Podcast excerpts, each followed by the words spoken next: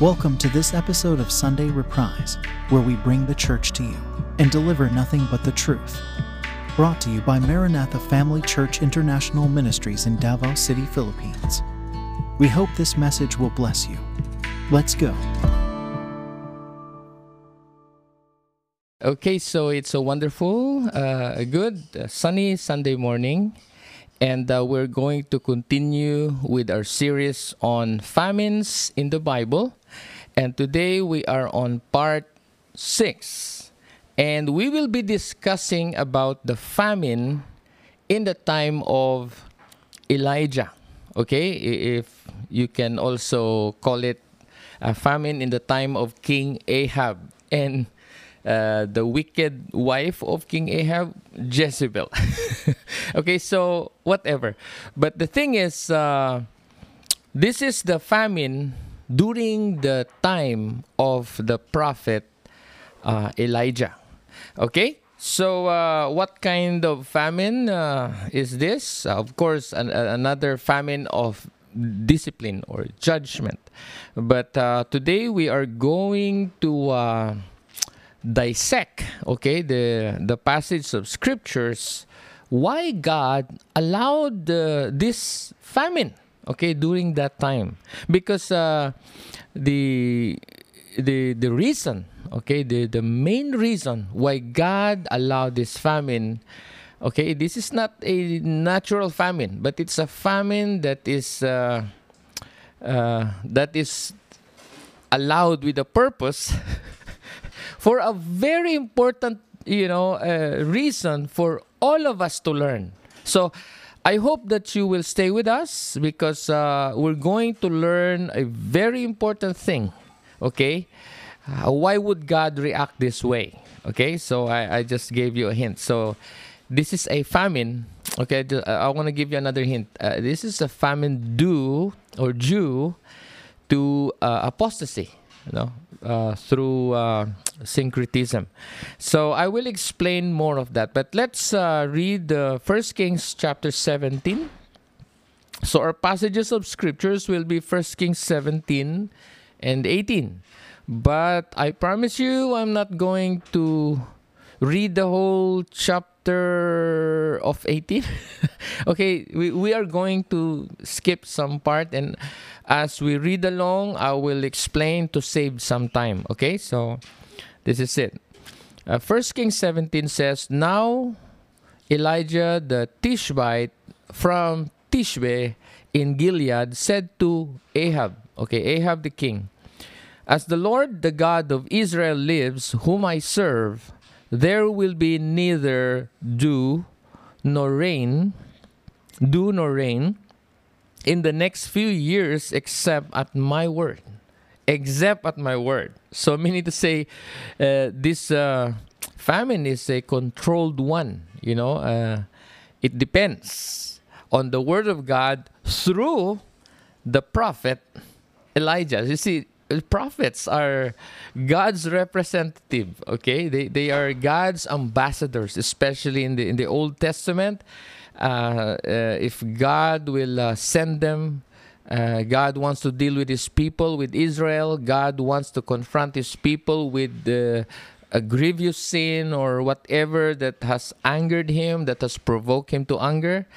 God will send a prophet, but at the same time, they will be disciplined. So this is a cycle, in the Old Testament. So, Elijah gave the word, okay, or he served the subpoena, okay, he served the prophecy that there's going to be a famine, okay, there will be no rain for in the next few years, except at my word. And then, after saying that, I believe, this is just my imagination, King Ahab was like, he was stunned. And at that moment, I think he has nothing to say. But then the word, verse 2 says, Then the word of the Lord came to Elijah, verse 3, Leave here turn eastward and hide in the Kerith Ravine east of the Jordan. You will drink from the brook, and I have directed the ravens to supply you with food there. So God has prepared a place for his ambassador, okay, for his prophet. So you see, observing from verse 1 to verse 4, we see Elijah's relationship with God, okay? Just like Abraham, just like Isaac, you know, the previous part of our series, you realize that every agent of God has a special relationship, and these people have a what? Favor. They are favored by God, okay? So, again, the three most important matter or things or matter to have when it comes to famine or difficulties or trials, okay, number one is we should seek what? Favor from God. Okay, number two, drinking water. Okay, you can see that again if you want. Verse 4, it says, you will drink from the brook. I have directed the ravens to supply you with food there. Therefore, it is also important to have drinking water and food. Okay, so it says food. Okay, I have what? Directed the ravens. In our, I think, what is a raven? Uwak? Yeah, it's the blackbird. Okay, yeah, that sound. I have directed the ravens to supply you with food there. So it's really meat because these birds are meat eaters. And so you can imagine, I mean, how or where did these birds get the food that they were to feed or supply the prophet? I don't know. The Bible did not mention, but it's very clear. Okay, verse 5 says, so he did what the Lord had told him. He went to Kerith Ravine, east of the Jordan, and stayed there. Verse 6 says, the ravens brought him bread and meat. Bread and meat. So that's carbohydrates and protein, okay? Protein, so there is also fat. So it's a complete food. And plus, he has water to drink at the brook at Kerith Ravine, okay, which is east of the Jordan. So now, so verse 6 again, the ravens brought him bread and meat, okay, bread and meat. Okay, what's the frequency? What's the time? It says in the morning, and bread and meat again when? In the evening. And he drank from the brook. So, actually, from this verse, verse 6, we can learn, because this is God providing food for his prophet during the time of famine. And so, there is wisdom from this that in order for us to be nourished, to stay strong, we need to consider carbohydrates and protein, of course.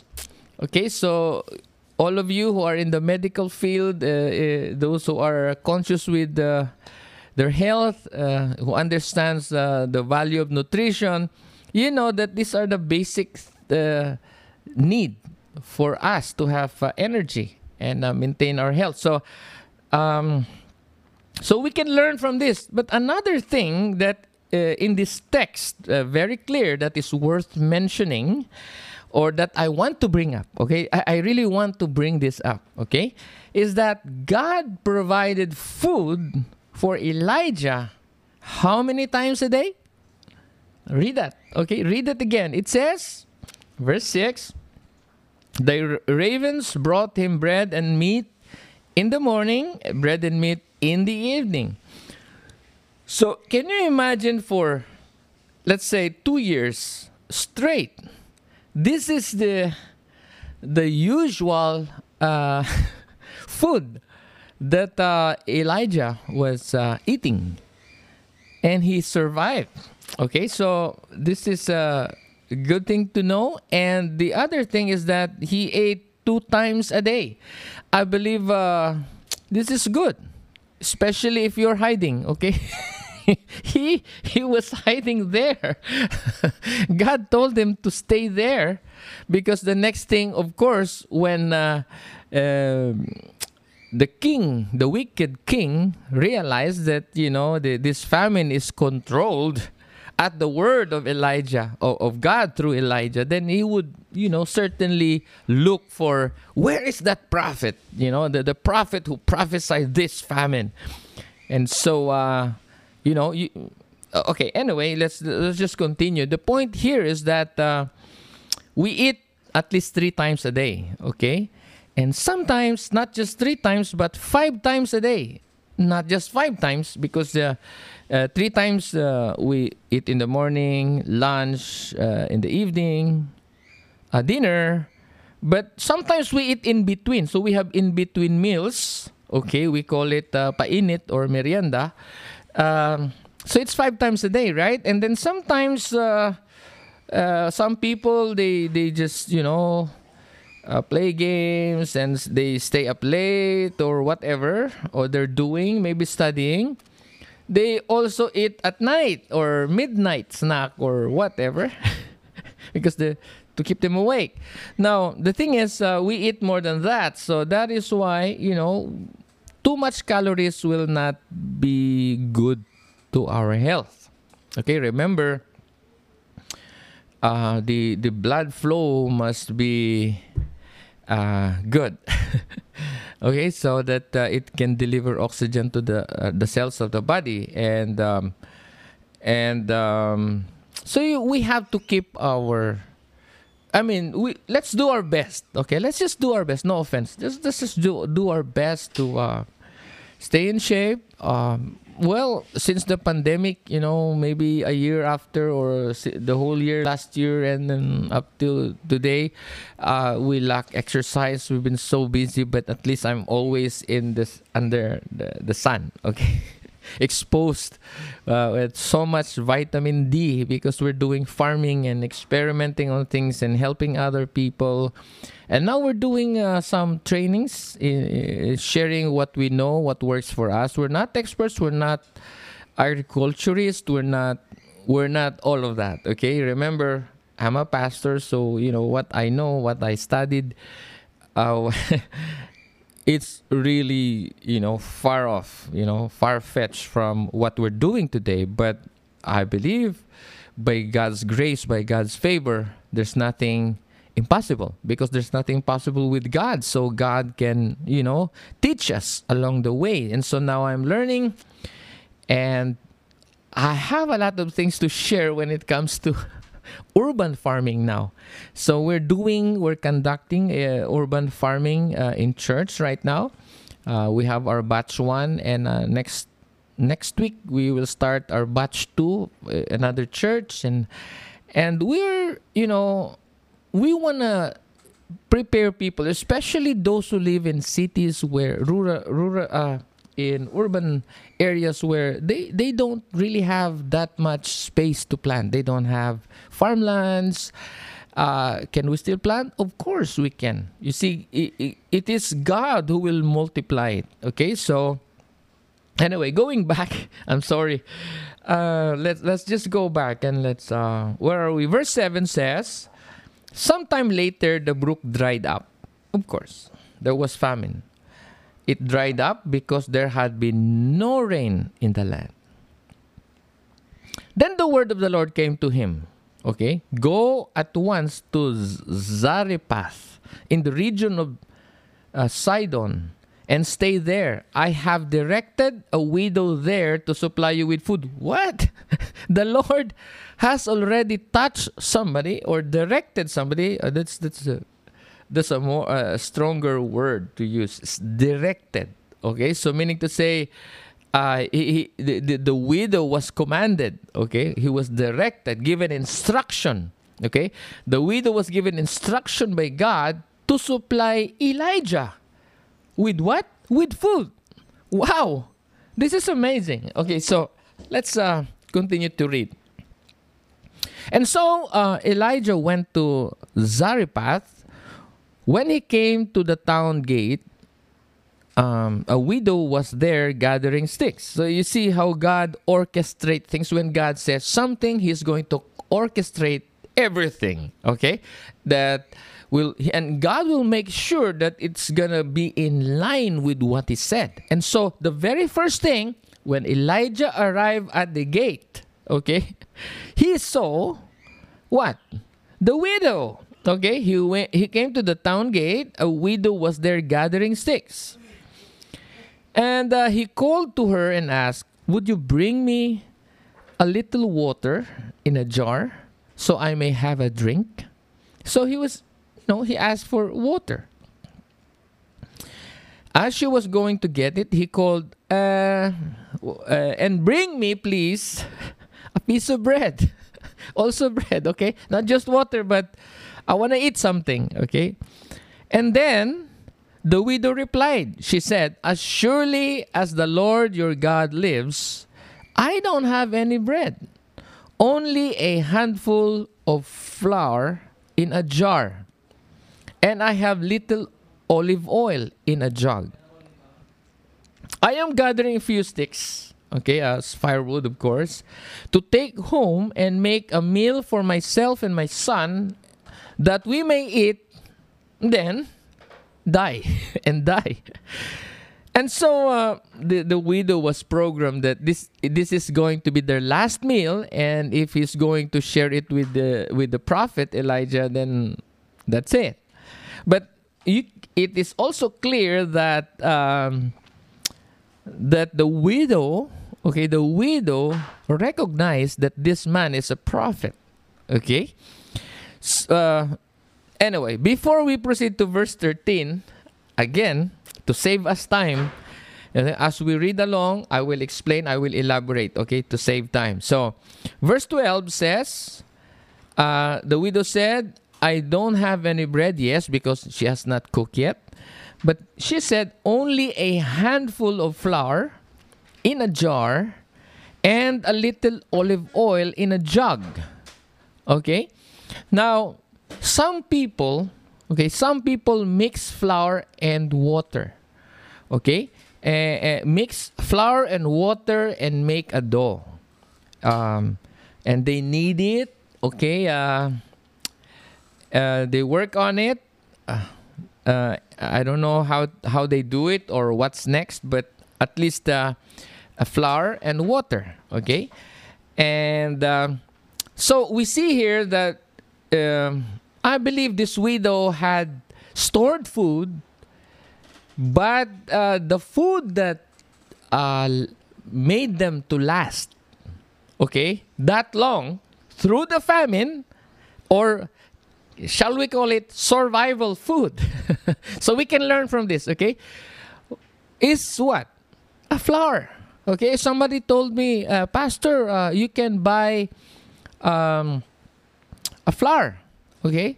Because, you know, when you run out of food, you know, you can use flour, mix it with water. I don't know what's next, but somehow you make a dough, knead it, and maybe cook it, okay? Maybe you can do your own research. So you, or if you're a cook, you know what I'm trying to say. I'm not a cook.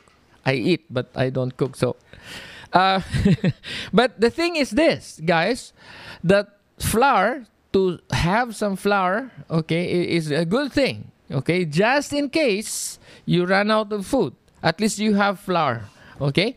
So this widow had flour and olive oil. So maybe, I don't know, maybe fry or what after.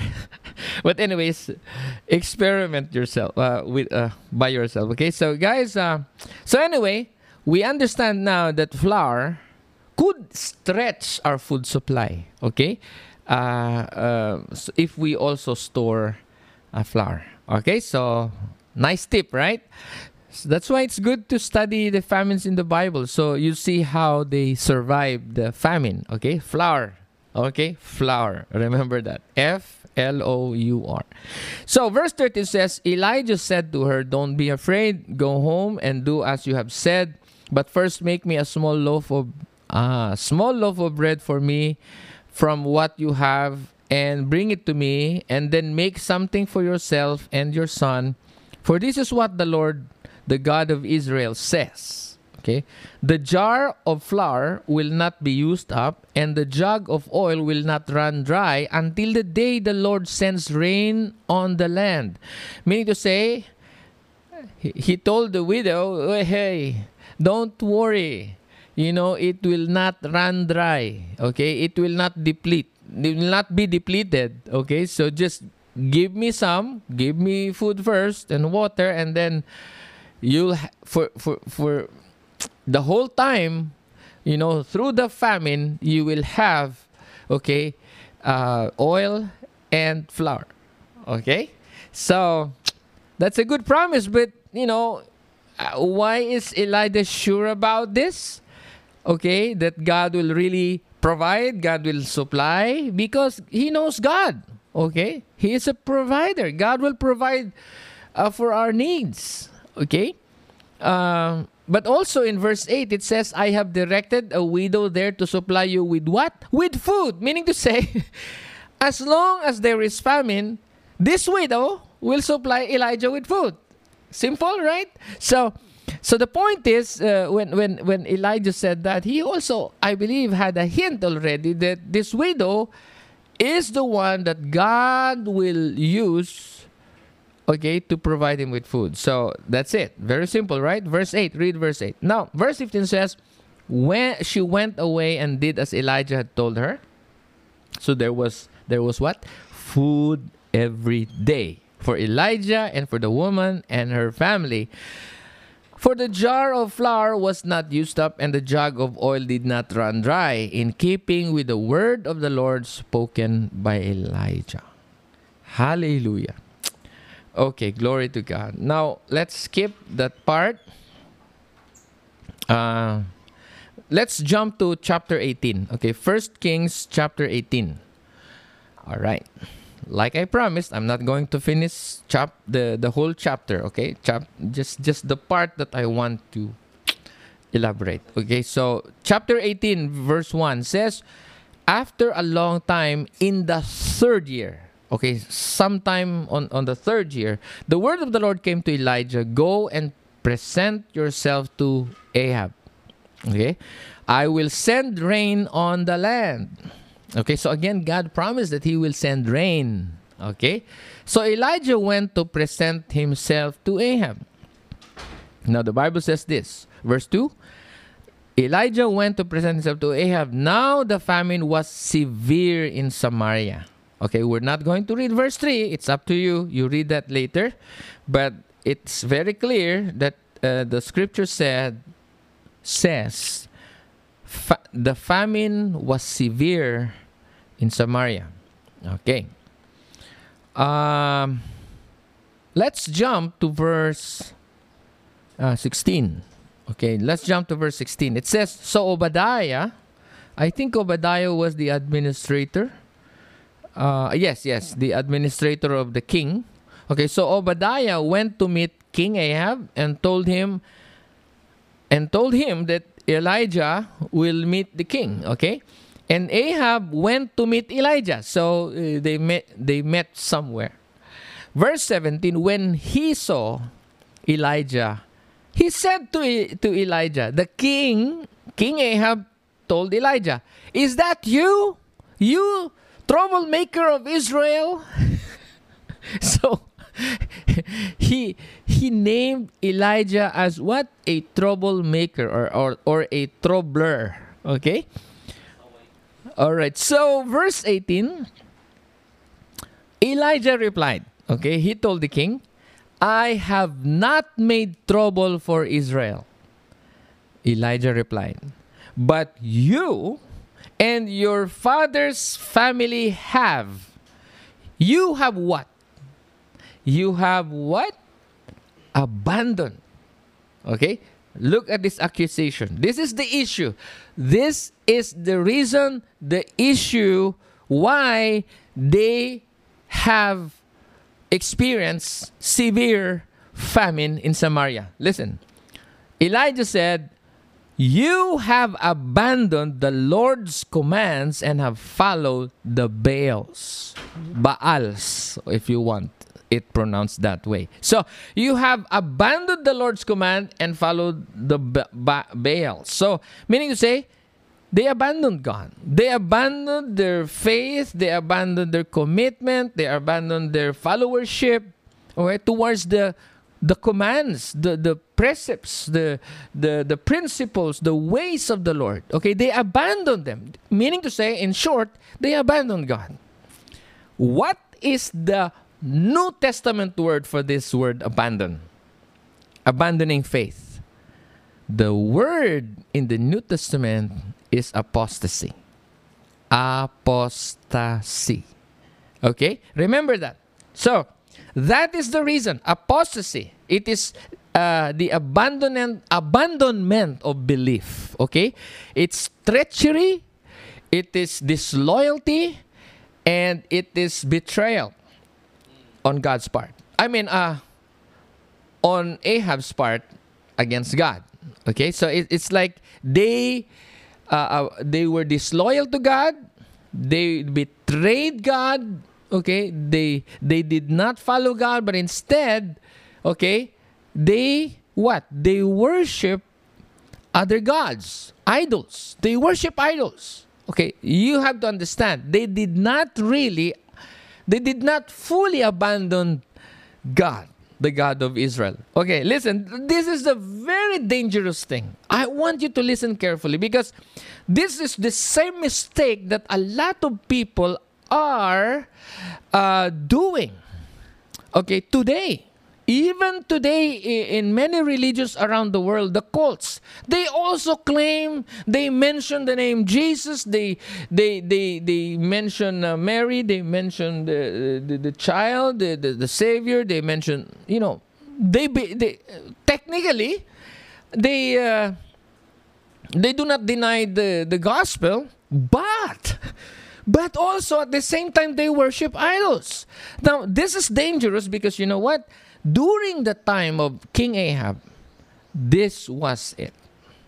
Okay? This is already abandoning God. Why? Because God wanted, you know, that you recognize Him as God and that He is your one and only God. Remember, in Israel, Deuteronomy 6, where it says, "Hear, O Israel, the Lord our God is one God." Okay, He is one and the same.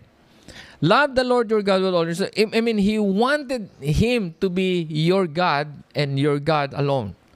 Okay, that He is the only God. Worship only the Lord your God. Thou shalt have no other gods before me. That's the command. And they abandoned that. They ignored the command of God. And this is the same mistake that Ahab did during his time. In fact, Ahab did not start this. It was his father. It was his dad who started this, what we call today as syncretism. Syncretism is combining it. Okay, it's anyway. Let's continue. Verse 19 says, "Now summon the people from all over Israel to meet me on Mount Carmel, and bring the 450 prophets of Baal, and the 400 prophets of Asherah, who eat at Jezebel's table." So all in all, that's 400 plus 450. That's 850 false prophets. Okay. Verse 20 says, "So Ahab sent word throughout all Israel and assembled the prophets on Mount Carmel." Verse 21, "Elijah went before the people and said, 'How long,'" remember this, "how long will you waver between two opinions? If the Lord is God, follow Him. But if Baal is God, follow him.' But the people said nothing. No reply, no response. They were like, okay, why? But, you know, for Paul Wilbur in his song, it was the saddest moment because, you know, people cannot choose between Yahweh and idols. Why? Because they were used to it. It's called syncretism. Now let's just finish this. Verse 22 says, "Then Elijah said to them, I am the only one of the Lord's prophets left, but Baal has 450 prophets. Get two bulls for us. Let Baal's prophets choose one for themselves and let them cut it into pieces and put it in a wood, but not set fire to it. I will prepare the other bull and put it on the wood, but not set fire to it. Okay? Then you call on the name of your God, and I will call on the name of the Lord. The God who answers by fire, let him be God, or he is God. Okay? So then all the people said, well, what you say is good. So it's like a showdown. Okay? Who's the real God? So this is the issue now. Who is the real God? Is it the idols or the living God of Israel? So you see, now there is a showdown. Okay, so this is good. Learn from this, friends. Learn from this. Verse 25 says, Elijah said to the prophets of Baal, choose... so anyway, etc., etc. And, you know... They did what they have to do, the prophets of Baal, but, you know, there was no answer. There was no fire from heaven. Still. And so at noontime, Elijah began to taunt them. Okay? Ikanchawan niya sila. Sabi niya, shout louder! Come on, guys, shout louder, he said. Surely he is God, I mean Baal. Perhaps he is deep in thought or busy or maybe traveling. Maybe he is sleeping and must be awakened. So, you know, he was kind of challenging the false priest of Baal. Okay, but actually they look stupid for him. Okay, they it's silly to really say that, and you know that Baal is not God. Okay? It is the devil. So they shouted louder and slashed themselves with swords and spears and, you know, until their blood flowed. Midday passed. So you see, so it's foolish. What is foolish? Worshipping. The worship of idols is foolishness. You understand? You read it. Get the Bible, your version, read it for yourself. Idols are not alive. They don't even represent God. They don't. Why? Because the Bible says in John, John chapter 4, I think it says, God was the... He said, God is a spirit. Those who worship God must worship it in spirit. And you cannot see a spirit. So when you worship God, there must be nothing in front of you. Remember that. Okay? God is a spirit. Worship him in spirit and truth. Now, anyway, going back... So then what did Elijah do? Let's just jump, you know. And he said that Elijah said to all the people, come, verse 30, come here to me. They came to him, okay? And he repaired the altar of the Lord, which had been torn down. Elijah took 12 stones, each of the tribes descended from Jacob, to whom the word of the Lord came, saying, your name shall be Israel, etc., etc. Anyway, and then he said, he arranged, verse 33, he arranged the wood, cut the bull into pieces, laid on the wood. Then he said to them, fill 4 large jars of water and pour it on the offering and on the wood. Okay, so this is more challenging now, because now the wood is not dry. You know, he told them to, you know, pour water. Come on, do it. And then verse 34 says, do it again. He said, and they did it again. And then do it a third time, he ordered. And they did it the third time. Verse 35, the water ran down around the altar and even filled the trench around the altar. So it was really wet. Okay? Verse 36. Listen. At the time of sacrifice, the prophet Elijah stepped forward and prayed, Lord, the God of Abraham, Isaac, and Israel, let it be known today that you are God in Israel, and that I am your servant, and I have done all these things at your command. Answer me, Lord, Answer me, so these people will know that you, Lord, are God, and that you are turning their hearts back again. Yeah. Then the fire of the Lord fell and burned up the sacrifice, the wood, the stones, including the stones, remember, and the soil, and also lick up the water in the trench. So, you know, if you go to Israel and you would want to check whether the Elijah showdown thing is still there, I mean, read it for yourself, okay? It burned the wood, the stones. What are the stones? The stones, you know, the altar itself. It burned the stones, the soil, including the soil, okay? And also lick up the water in the trench. Wow. So you will not see anything there, okay, at that site. All they saw now, what remained in that site, is the fire of God, okay? Now listen. When all, verse 39 says, when all the people saw this, they fell prostrate and cried, the Lord, He is God. The Lord, He is God. Now let us skip the rest, okay? And then Elijah, I believe, prayed, and this is the amazing part. Let's just read verse 44, okay? The seventh time the servant reported, a cloud as small as a man's hand is rising from the sea. So there was, it was like there was a fast track or evaporation from the sea going up, and it formed like a man's hand. Okay, so Elijah said, go tell Ahab, hitch up your chariot and go down before the rain stops you. So they have to leave the area because there's going to be rain for the first time after 3 years. Verse 45 says, meanwhile, the sky grew black with clouds and wind rose. A heavy rain started falling and Ahab rode off to Jezreel.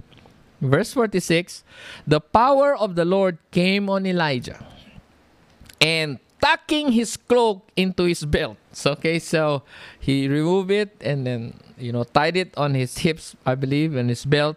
He ran ahead of Ahab all the way to Jezreel.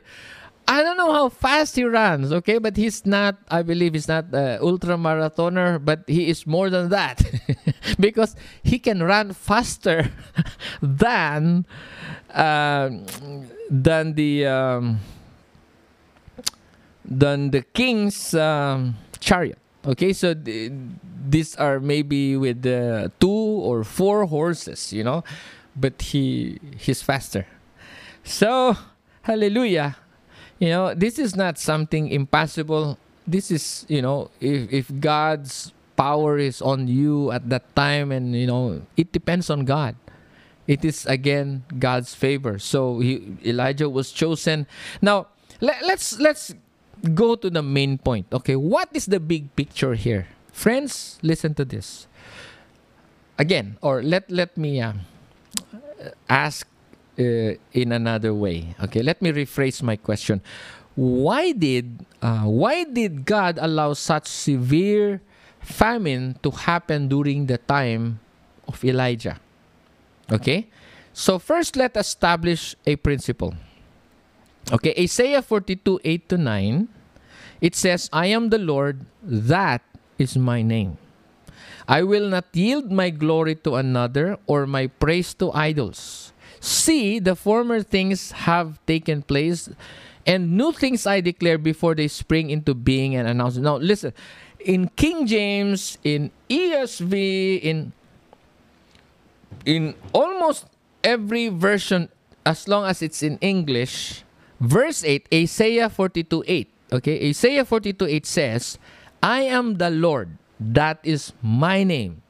Now, I think in complete Jewish Bible, it says, I am Adonai.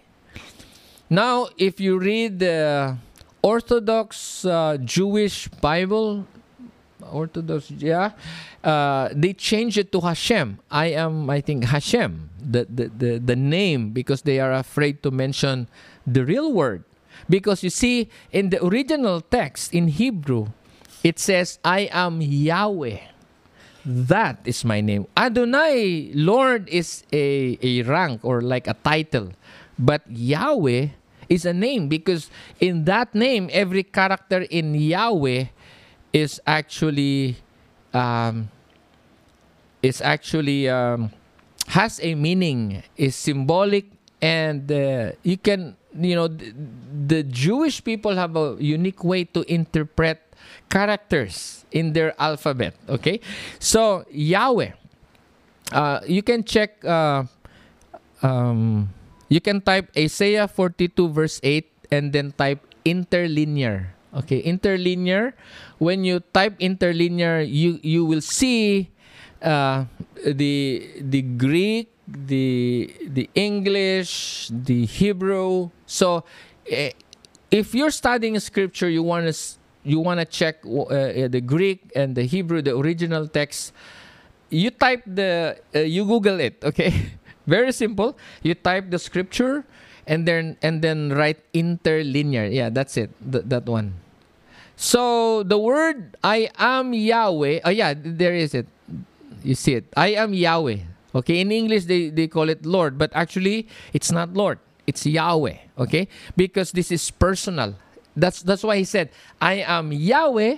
That is my name. If you say I am the Lord, that is my name. No, that is not the name. Okay, Lord is like a title, a rank, a position. Okay, so he said, I am Yahweh. That is my name. My glory to another, not I will give, nor my praise to carve him. No, don't be confused. If you type interlinear, the first thing you will read is maybe to carve images, nor my praise. I will give not to another, and my glory. It's because, you know, in Hebrew, you don't read from left to right. They read right to left. Okay, that is how it is done. That is the original text. So, if you read Hebrew, you don't read from left to right, right to left. Okay, So I change it. That's why it says, I am Yahweh, that is my name, and my glory to another, not I will give, nor my praise to carved images. So the Lord really hates idols. What is an idol? A carved image. You say, okay, brother, I do not worship idols. You don't worship idols, but God hates carved images. What is that? Even if you don't worship it, but it's carved images, right? And God hates it. So, you know, give me a scripture that in the Bible that says God likes it, God tolerates it, God condones it. You will not find. In fact, God hates it. Okay? Period. God hates idols. So now, here's the thing. Okay, now we have established that he said, I am Yahweh, I will not share my glory. Okay? Meaning to say, you should not respect other gods. You shall have no other gods before me. I am Yahweh, God said. That is my name, and I will not share my glory to any. Meaning, say, you must not recognize another God but Him alone. Okay? Now, listen. Another scripture that's very important, so to establish the point, is this Zechariah 17. Now, this is a future thing about the war.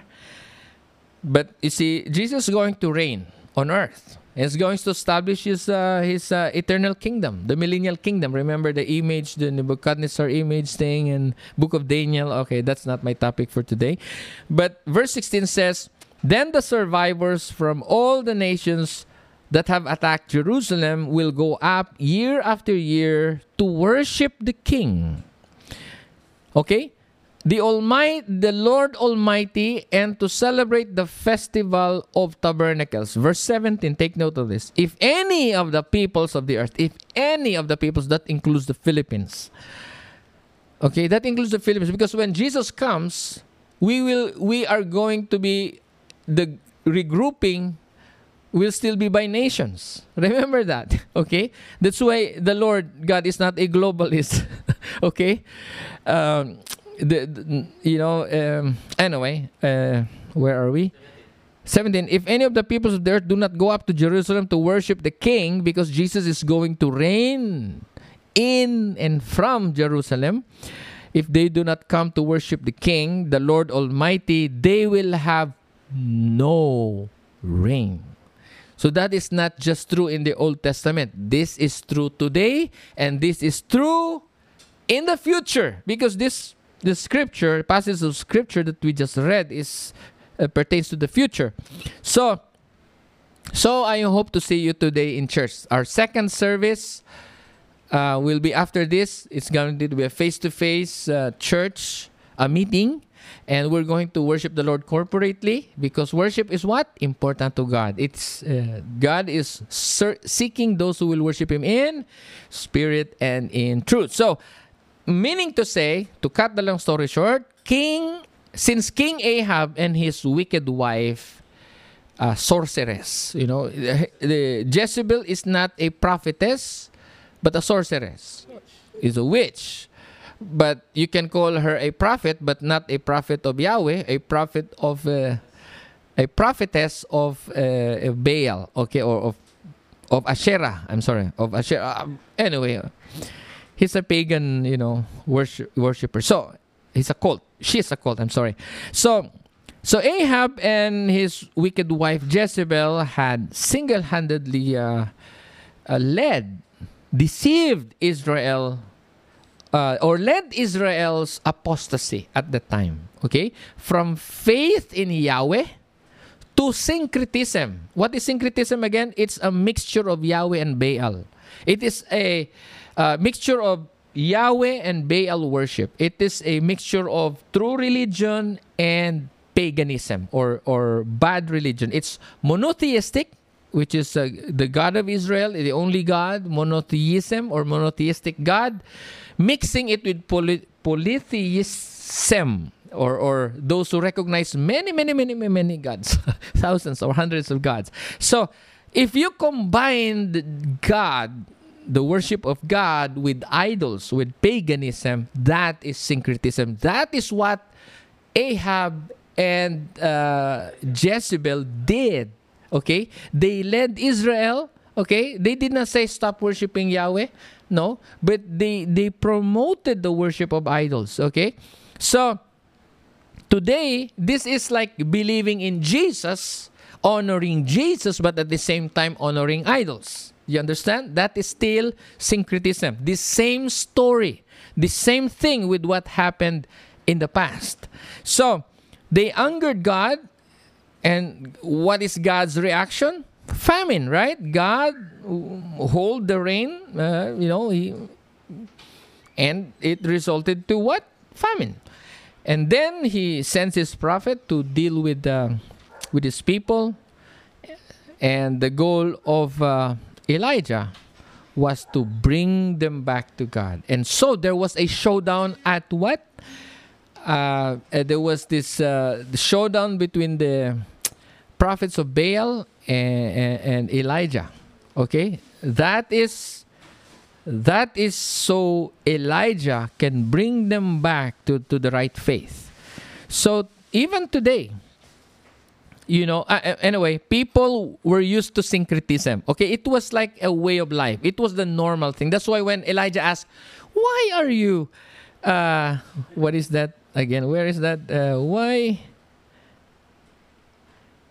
How long will you waver? Verse 21. How long will you waver between two opinions? If the Lord is God, serve Him. If Baal is God, serve Him. You see, said, and then the Bible says, the people said nothing.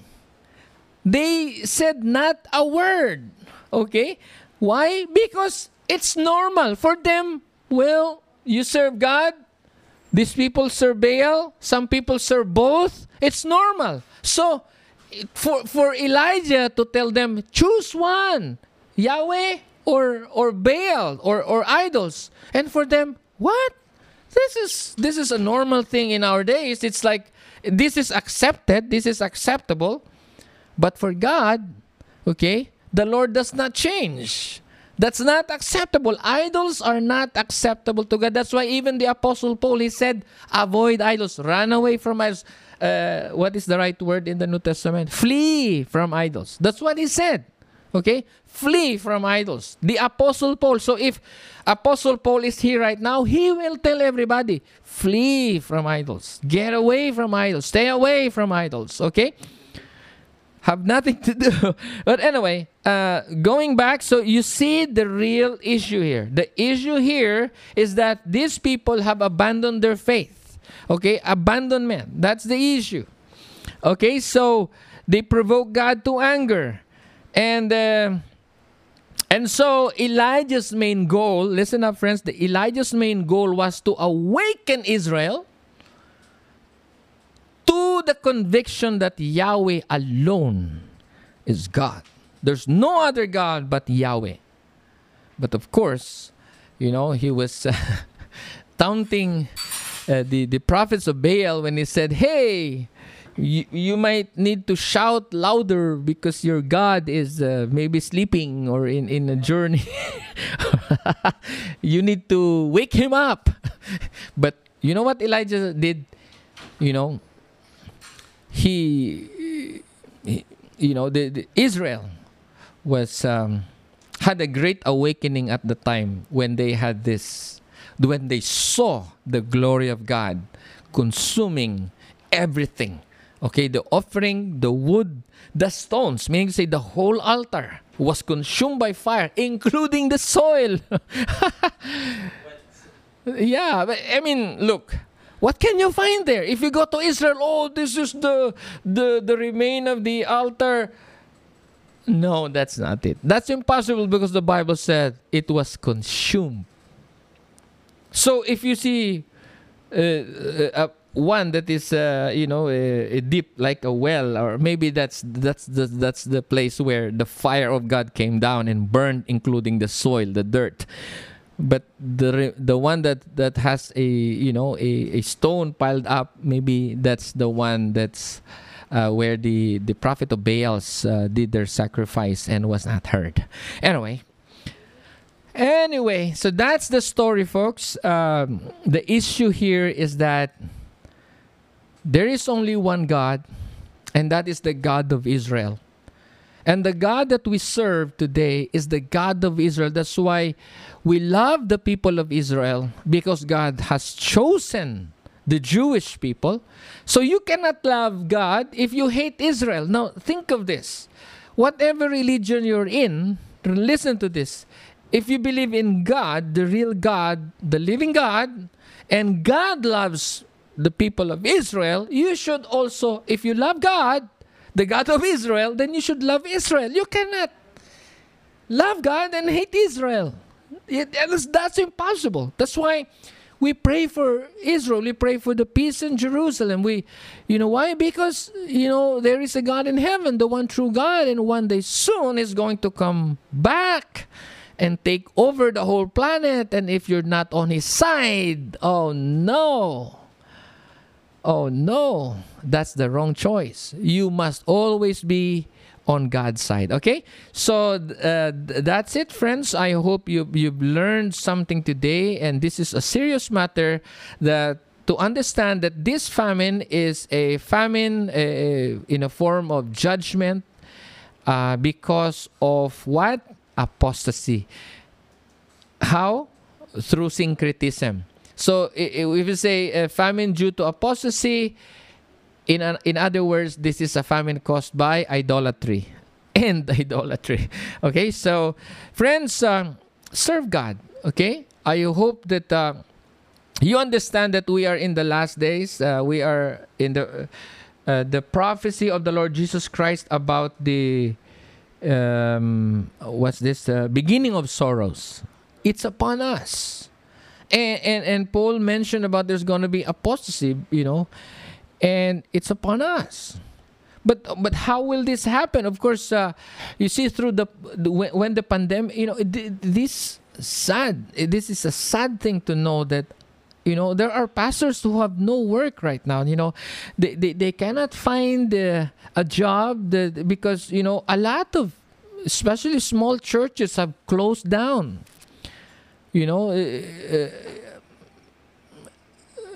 in places where, you know, they're so affected by the lockdowns, by the protocols, etc., and people were in fear, and until today a lot have not returned yet. And not only, I mean, but the thing is, the real thing that really pains my heart is that the apostasy of the saints, the people, because you know, people will first abandon their home group. They will abandon their commitment to God, their devotionals, you know. Before they were reading scriptures and chapters, they attend prayer meetings. Now, no more of that, okay? They are more engaged with the world, with the computer, with the internet, with what? Entertainment, with games, with, you know, a lot of diversions that the devil has established. And so the church, the love of the church have grown cold, you know, because of a lot of wickedness. That's what, you know. And so the more people are, you know, engaged with the world, and little by little they just abandon their home group, their commitment to the Lord. The next thing is they will abandon the church. They will abandon the pastor. They will abandon their home group leaders. They will, and then what's next? They continue engaging with the world, you know, and then, you know, it kind of reprogram their thoughts. And a lot of people, they don't like to listen to the Word of God anymore, because they wanted to. You know, if they go to church, they wanted a positive preaching. They don't want to know that we are, we're in the end times, etc., etc. They don't want to hear negative things. They want people to massage their back always through their beautiful positive preachings, and so people will transfer. People will, you know, things like that. So after abandoning their commitment to God, you know, their devotionals, their the prayer meetings, they will abandon the church, and soon enough they will abandon the faith. And that is sad. That pains my heart. But what can I do? That's part of prophecy. But I just hope that is not you. I hope this will not be you, my friend. That's why I am mentioning this. That's why this is part of our series. This is part of our topic today. Apostasy. They abandoned their faith and embraced Baal worship, embraced idols. Syncretism. It's combining both the right religion and the wrong one, the paganism. And so they messed up, and they ended up, what you sow, you reap. That's it. And but the good thing is that flour is a good survival food. Okay? Okay, friends, so get right with God. If you're not right with God, or if you have not given your life to Jesus as your Lord and Savior, I suggest, the Savior said, unless a man be born again, he cannot see the kingdom of God. So you must be born again.